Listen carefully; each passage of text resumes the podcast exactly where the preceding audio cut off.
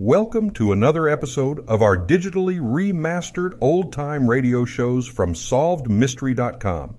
Visit our website for complete collections of your favorite old time radio series. Remember to follow us so you won't miss new releases from SolvedMystery.com.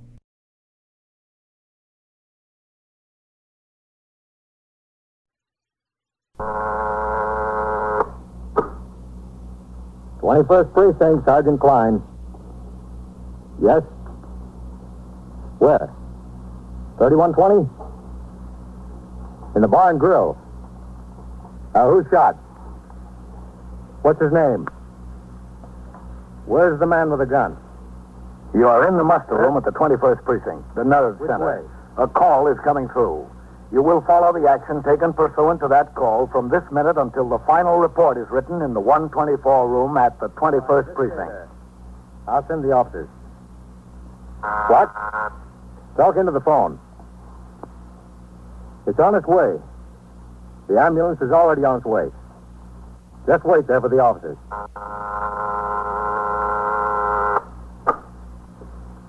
Twenty-first precinct. It's just lines on a map of the city of New York. Most of the 173,000 people wedged into the nine-tenths of a square mile between Fifth Avenue and the East River wouldn't know if you asked them that they lived or worked in the 21st. Whether they know it or not, the security of their persons, their homes, and their property is my job. My job and the job of the 160 patrolmen, 11 sergeants, and four lieutenants, of whom I'm the boss. My name is Kennelly, Frank Kennelly. I'm captain in command of the 21st.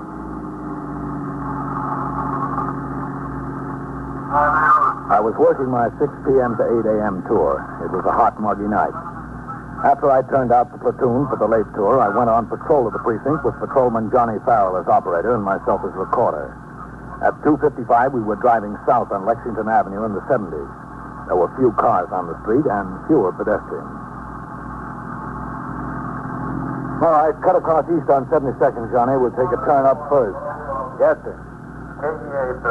8838. What was the matter with your boy, Johnny? I don't know, Captain. Analogy to that. A 675 rash like that could be caused by anything. Something he ate or one of his toys or weed or something. Hard to tell. Yeah, I know. And to keep him from scratching. How are you going to keep a kid five years old from scratching in his sleep unless you try Well, if there's somebody running. Huh? Where? This side, down on the next block. Oh, yeah. Let's take a look. The man. Pull up ahead of him. Police officer, what's your hurry? Now? Hold up. I was running to the police station. Okay, Captain. Yeah? Well, tell me, mister. Hold up, guys. They shot my boss. Where? Bar and grill. He's dead. I think he's dead. Where were you running? The police station. What was the matter with the phone? I don't know. I was so excited, I guess. What's your name? Charlie, Charlie Burgess. I, I'm the bartender. Okay, get in the car. Open the door, Al. Yes. He, he looked dead to me. All right, get in, Charlie. You go around, Johnny. Yes, sir. Where is this? The bar and grill, two blocks up. Oh, what's the street address? 3120. 3120, Johnny. Yes, sir. The two guys were there for an hour almost. Poor Dutch. R620. Go ahead, oh. 620. oh. We picked up a man who reports a robbery and shooting at the Barn Grill, 3120 Lexington. 3120. That's right. We've got the witness. We're on our way. Okay. You, uh, you were running to the police station? Yeah, that's right. Police station's in the other direction. Oh, 216 car 631, 632. The address 3120 Ah. Lexington. All right, come on, Charlie. Let's go. Come on. I didn't know where the police station was. How should I know? Inside, Charlie. She's over there behind the bar. How come the music? Hold up, guys. Put a couple of quarters in the jukebox. I don't know. There. Is he dead? Yeah, he's dead. Here's the gun, Captain. Over here. All right, let it lay, Farrell. And pull the plug on that jukebox. Yes, sir. Cash register's cleaned out. Why'd they shoot him, Charlie? I don't know. Happened so fast, I don't know. Where were you standing? Uh, right here, right by the beer tap. You were the bartender? Yeah, that's right. Substitute. The regulars on vacation. Why didn't they shoot you? I ducked. I ducked down behind the bar. If you were the bartender, what did you do? Change into your street clothes after the shooting? No. Dutch said I could go home early. Business was slow. I could go home, so I changed. Well, if you changed, what were you doing behind the bar? It was my last night. I came back here so Dutch could give me my money. L- No uh, other customers around when it happened? No, just the two heists. Hey, what is this, anyhow? That's what we want to know from you, Charlie. What it is. Two sector cars, the sergeant's car, detectives from the 21st Squad, and an ambulance arrived on the scene almost immediately. As required in homicide cases, Lieutenant Matt King, commanding the 21st Squad, was called from his home. Also notified were the Manhattan East Homicide Squad, the Medical Examiner's Office, the New York County District Attorney's Office, the Police Laboratory for Latent Fingerprint Experts, and the Police Photographer, and such superior officers of the department as were concerned. Premises were completely examined for latent fingerprints and other physical evidence. The apparent murder gun, carefully handled, was tagged for evidence by the laboratory men for ballistics and fingerprint examination. The body of the victim was taken to Bellevue Morgue for autopsy. At 10 minutes to 4 a.m., Lieutenant King brought Charles Burgess to the station house for a detailed account. There in the 21st Squad, he was questioned by Lieutenant King in his office in the presence of Assistant District Attorney Lewis Curley, two detectives, and myself. Now, you said the two bandits were average height. Yes, sir. Tell me what you mean, Charlie, by average height. Average height. They weren't too big. They weren't too small. Would you say they were as tall as I am? A little taller, maybe. About as tall as Captain Kennelly? About, yeah. Yeah, I guess. Both of them? And they were about the same height. Well, one was a little taller than the other. It was only a little. Which one? The one that fired the shot? Yeah, the one that fired the shot, he was a little taller. You told Captain Kennelly on the scene that the other one was a little taller. Isn't that right, Captain? That's what he said. Well, one of them was a little taller. What are you trying to do to me anyway? Getting a little confused, Charlie. Well, this whole thing is enough to confuse anybody. Here, Charlie. Have a cigarette. Yeah, I, I could use one. Thanks. 21st Squad, Detective. Shouldn't be confusing if you're giving us the facts. That's all I'm Well, giving I'll you is take it, the yeah. facts. The facts. That's all right. I'm telling you what happened. What else do you want from me? Okay, thanks. Nothing else, Charlie. Well, that was ME's office with the preliminary report, Lieutenant. Yeah. Two bullet wounds, one through the right shoulder, the other entered the left arm, went through the chest, and pierced the heart. That was the baby. Stand up a minute, Charlie. Me? Yeah, you. Stand up. Whitey, Yeah, Lieutenant? come over here a minute. Yeah, yeah, sure, Lieutenant. Now, Charlie, supposing Detective Howard was the holdup man with a gun. That's good, Whitey, right there. Supposing, Charlie, you were Dutch. Yeah. Dutch. About where was Dutch standing from the holdup man when the shots were fired? Ah, was uh, about here, I'd say. Uh-huh. Where were you standing, Charlie? About right over there. But the bar ran along this way. Captain, would you be Charlie? Yeah, sure. Right uh, about here? Mm-hmm. Yeah, right about there. I could show you better if I was myself. I want you to be Dutch. Yeah, Dutch. All right, now the holdup man fired the first shot. Bang. It hit Dutch in the right shoulder. Yeah. The second shot, bang, through the left arm and into the chest. Dutch fell down. Yeah, that's right. He fell down. Charlie, are you sure that's about where the holdup man was standing? Yeah, that's where he was standing about. Are you positive, Charlie? Sure, I'm positive. Okay. Now sit down. Listen, can't I go home? We've been at this a, an awful long time. I'll tell you something, Charlie. Dutch will be dead a long time, too. The questioning continued for some minutes more. Charlie Burgess stated he would be able to recognize either or both of the two killers if he saw him again. Finally, coffee and sandwiches were sent for. Charlie sat on a bench in the corner munching at his food. Two uniformed officers arrived with a pair of narcotic addicts they caught in the act of breaking into and stealing goods from parked cars on Madison Avenue. It was a good collar. There'd been 10 to 20 squeals a night in the precinct concerning such thieves. As detectives started to talk to them, Charlie watched with fascination from the bench. It was a question who was more in trouble. I went back downstairs to the muster room and checked with the desk officer and the man on the boxes. Other than the homicide, it had been a quiet tour. I went into my office to read and sign reports which had accumulated during the tour. It was getting light out, and with the dawn came the first breeze in 48 hours. It might be a cooler day. Shortly before 7 o'clock, Lieutenant King came downstairs and crossed the muster room to my office. Captain, Uh, come in, Matt. you got a minute? Yeah, sure. How are you doing? I don't know. I think Charlie's telling us a pack of lies. You think he killed a man? He sure could have, Captain, but we'll need a lot. We'll need to know if it was his gun, where he got it, and so forth. We'll need a straight story on what went on there. Yeah. Oh, could you use a cup of coffee, Matt? Yeah, Captain. There's some hot. Oh, I think so. Hey, uh, what about the three customers he keeps talking about? If Charlie didn't kill Dutch, somebody had to. Somebody right out of his head. Uh, Sergeant, Excuse me, Captain. uh, go ahead and take the phone. 21st Precinct, Sergeant Klein. 37. All right, uh, listen, you're ringing in three minutes late. I don't care what the clock in the jewelry store says. According to this clock, you're three minutes late. All right. Yes, sir, Captain. Is there any hot coffee? Yes, sir, it's on the fire. Oh, thanks. The sugar's in the drawer there. Good, thanks. What do you think happened, Matt? I think Charlie tried to dip the till, and Dutch caught him at it. There was an argument. Charlie had a gun, and bang. Well, the cash register was empty. Money had to go someplace. Charlie didn't have it on him. Wasn't any place in the store. I know, but he ran a block and a half before you nailed him. Could have been dropped in a trash can, a hallway, or even a mailbox. Sugar, man? Yeah, please. Here, help yourself. Thanks. I've got two men out checking every trash can and doorway between the bar and grill and where you stopped him, Captain. Good. But he could have had a friend who carried it away. Yeah, that's a possibility.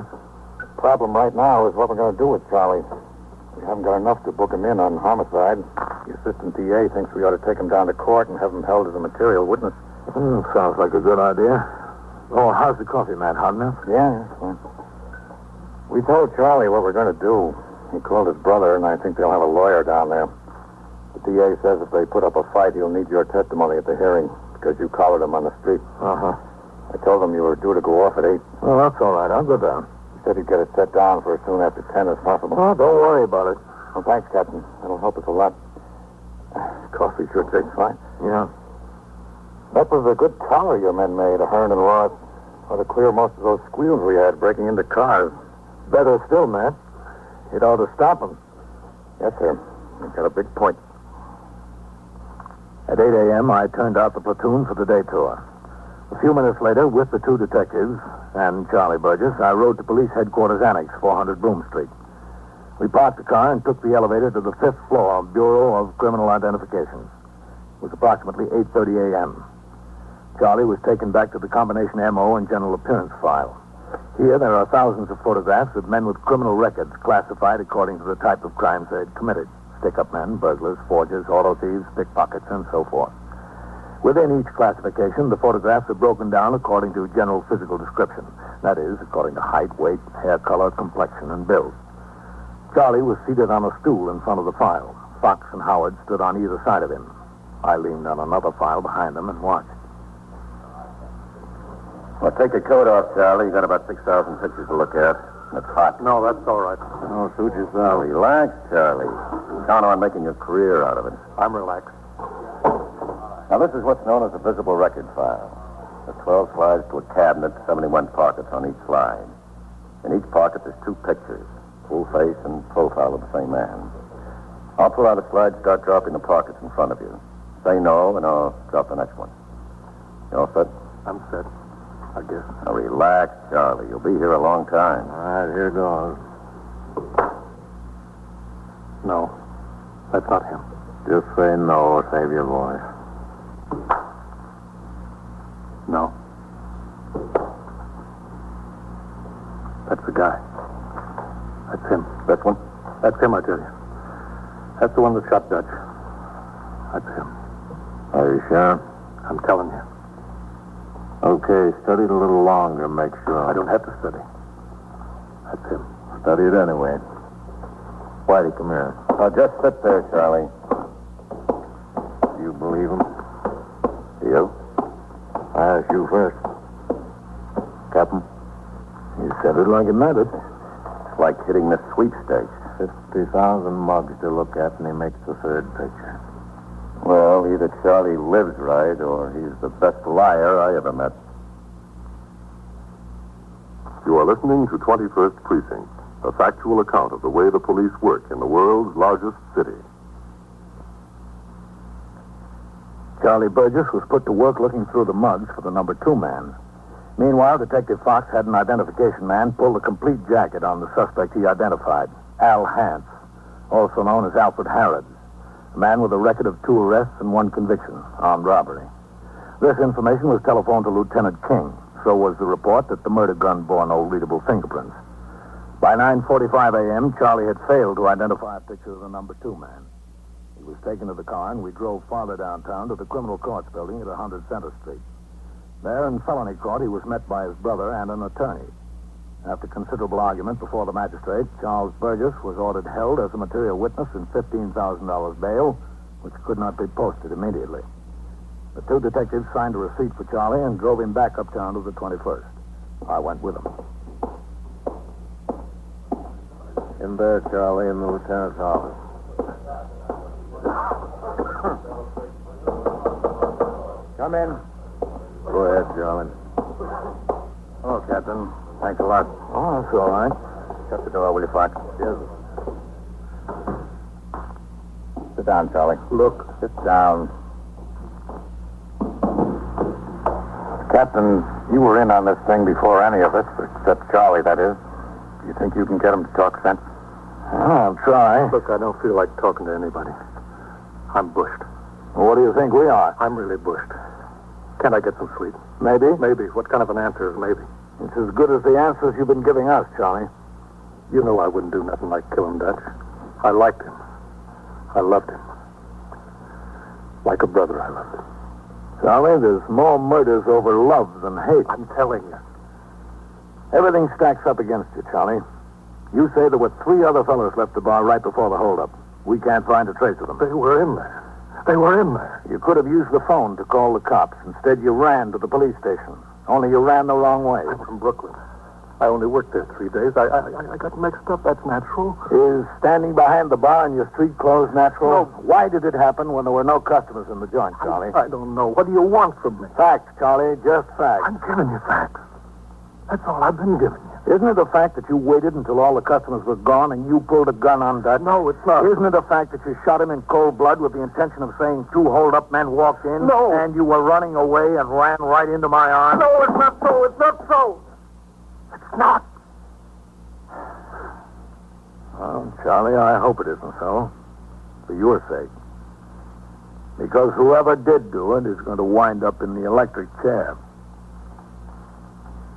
That was as far as we could get with Charlie. I left him with Lieutenant King and went downstairs to the muster room. I signed the blotter and left the precinct, not due back on the job until 8 the next morning. In the meantime, Lieutenant King had detailed two men to trace Al Hance, the former convict whose picture was identified by Charlie Burgess. From different sources, sources they learned two facts.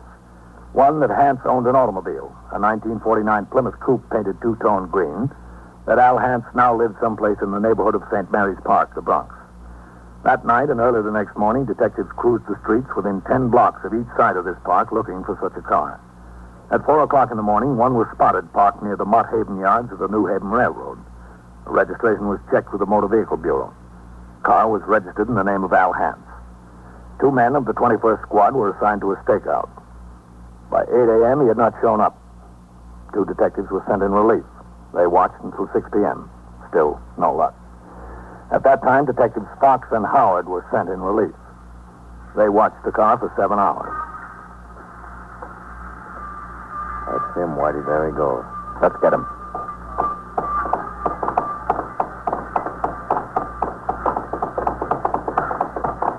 Wait a minute, Al. Grab him. Police officers, hold still, Al. Hey. Hey, what's the idea? Hold still. He's clean. Listen, what's the idea? What do you want? We want to talk to you, Al. All right, let's talk. What's the beef? What have you been doing for the past week? I've been working. Working for a trucking company. Where? Here. Here in the Bronx. Days or nights? Well, uh, been about. And what else have you been doing? Well, I've been dating a girl. Every night? Yeah, almost every night. When I'm not working. you got the wrong party, boys. Uh, we'll see about that. Come on. Listen, why don't you save yourself a lot of trouble? Why don't you talk to her? She can account for my time. We'll talk to her. What were you doing there all the time? Well, we were drinking, etc. What's this girl's name? Her name's Wanda. Wanda Rutley. That's the honest to goodness truth. Where does she live? She lives on East 152nd. Where on East 152nd? I don't know the number. I can show you the house. Okay, Al, you show us the house. Come on, there's our car. The detectives took Al Hance to their car. They drove to East 152nd Street, where Hance pointed out the house in which he said the girl, Wanda Rutley, lived. They drove him downtown to the 21st for questioning by Lieutenant King concerning his activities of Tuesday night. He denied all knowledge of the holdup and murder. At 4 a.m., Lieutenant King instructed Detectives Fox and Howard to go back uptown to the girl's room. All right. All right, I'm coming. All right, I said. Taking a girl up in the middle of the night. Yeah, what do you want? The police officers want to open up. Ah, I don't care who you are. Girl's got to have some self-respect. You're a sound sleeper. I got to take sleeping pills, doctor's orders. Hey, don't any cops work the day shift? What are you always doing coming around the middle of the night and disturbing somebody's self-respect like this? Look at me. Lucky I wasn't too groggy to put on a kimono. Wanda, you know Al Hance?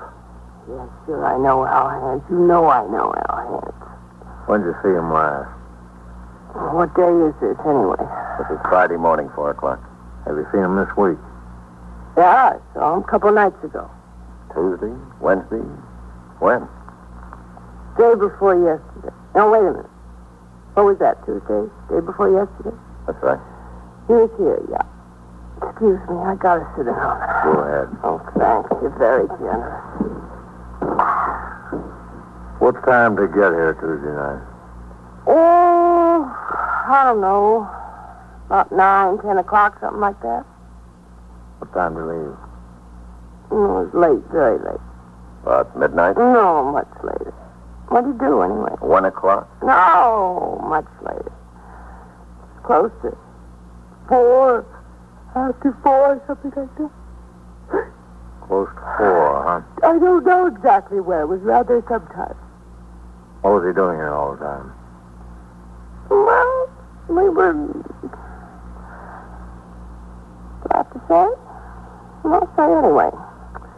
We were drinking and we were playing canasta. Canasta. huh? Canasta. We were playing canasta. All right, Wanda.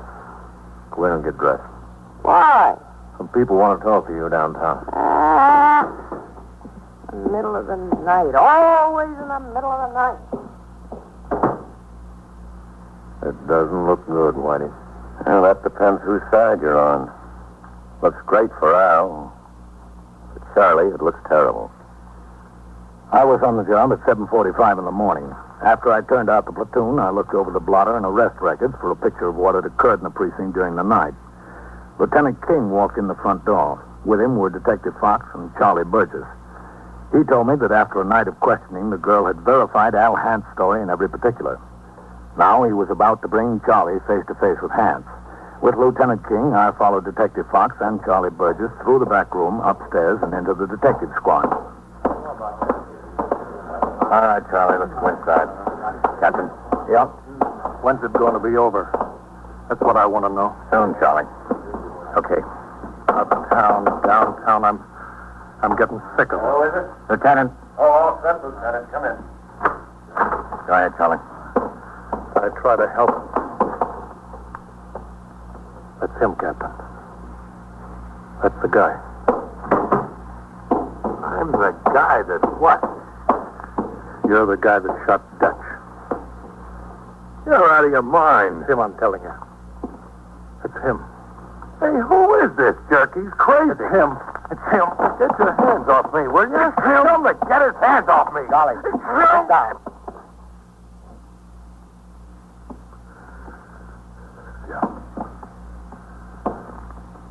All right. Listen, what kind of a frame is this? He's the guy. All right, both of you, quiet. Boss, bring her in here. We'll wrap it up. Okay. Well, you wouldn't take my word for it, huh? But you'll take Wanda's. Who's Wanda? You'll see, Charlie. Everything I'll see. Tell me something. Come on in. Inside, Wanda. All right. Don't have to rush. Sit down, Wanda. Hello, Wanda. Al, Oh, Hans, why don't you stay out of trouble? So I wouldn't have to lose my self-respect and be waked up by policemen at such an hour to make alibis for you. Sit down. All right. Could say please. Wanda, you're involved in a very serious matter here. Oh, I'm always involved in a very serious matter, but Al was at my house. He was there from around 9 o'clock until after 3 in the morning, and nothing you can say will change that. It's a lie. Oh, Okay, Charlie. Wanda, did you know this was a murder case? Murder case. Is it? Murder? Well, Now, was Al at your place between those times on Tuesday night? I told you it was, didn't I? We want the truth, Wanda. I'm telling you the truth. You ever been in jail? Sure, I've been in jail. You know I've been in jail. How long? Overnight? I was in two nights once. Were you ever in two years or three years or five years? You know what it's like, Wanda? I'm not scared. I'm not scared of anything. If you testify for Al and we prove it's a lie, we can send you away For what? for perjury. Or worse, as accessory to murder. And we will, too. You can't do that. Can you? If you lie on the witness stand, we will. Oh, fun is fun. Shut up. But I can't. Shut up, I said. Get away from her. That's all I give you. I'll kill you. Watch him. Break that wall. I'll get him. That'll hold. I didn't mean any harm. I, honestly, I didn't. He just said that he was in a little trouble, and if I was asked any questions to cover up for him. All right, Wanda, sit I down. didn't mean any harm. I didn't know it was a murder, Bee. Sit down. Yeah. Is he okay? He'll come around in a minute. Thanks, Captain. For what? You see? You see? Yeah, we see, Charlie. We're sorry if we gave you a hard time. That's all right, Lieutenant. You guys were just doing your job. I know that. I'll admit it. It looked bad for me. Awful bad. Charlie, no matter how bad it looked for you, it's going to look a lot worse for him. 21st Precinct, Sergeant Klein. How'd you know it was burglars, man? And so it goes. Broken open? Around the clock, through the week, every day, every year. A police precinct in the city of New York is a flesh and blood merry-go-round. Anyone can catch the brass ring, or the brass ring can catch anyone. Incidents portrayed on tonight's 21st Precinct occurred last year. Names were changed to protect the interests of persons involved. 21st Precinct is presented with the official cooperation of the Patrolmen's Benevolent Association, an organization of more than 20,000 members of the Police Department, City of New York. Everett Sloan in the role of Captain Kennelly, Ken Lynch as Lieutenant King. Featured in tonight's cast were Elspeth Herrick, Wendell Holmes, Chuck Webster, Bill Quinn, Phil Sterling, and Lawson Zerby. Written and directed by Stanley Niss, produced for CBS Radio by John Ives. Art Hannah speaking. Thank you for joining us and enjoying our digitally remastered old time radio shows from SolvedMystery.com. Please remember to leave us a review and to follow us for frequent releases.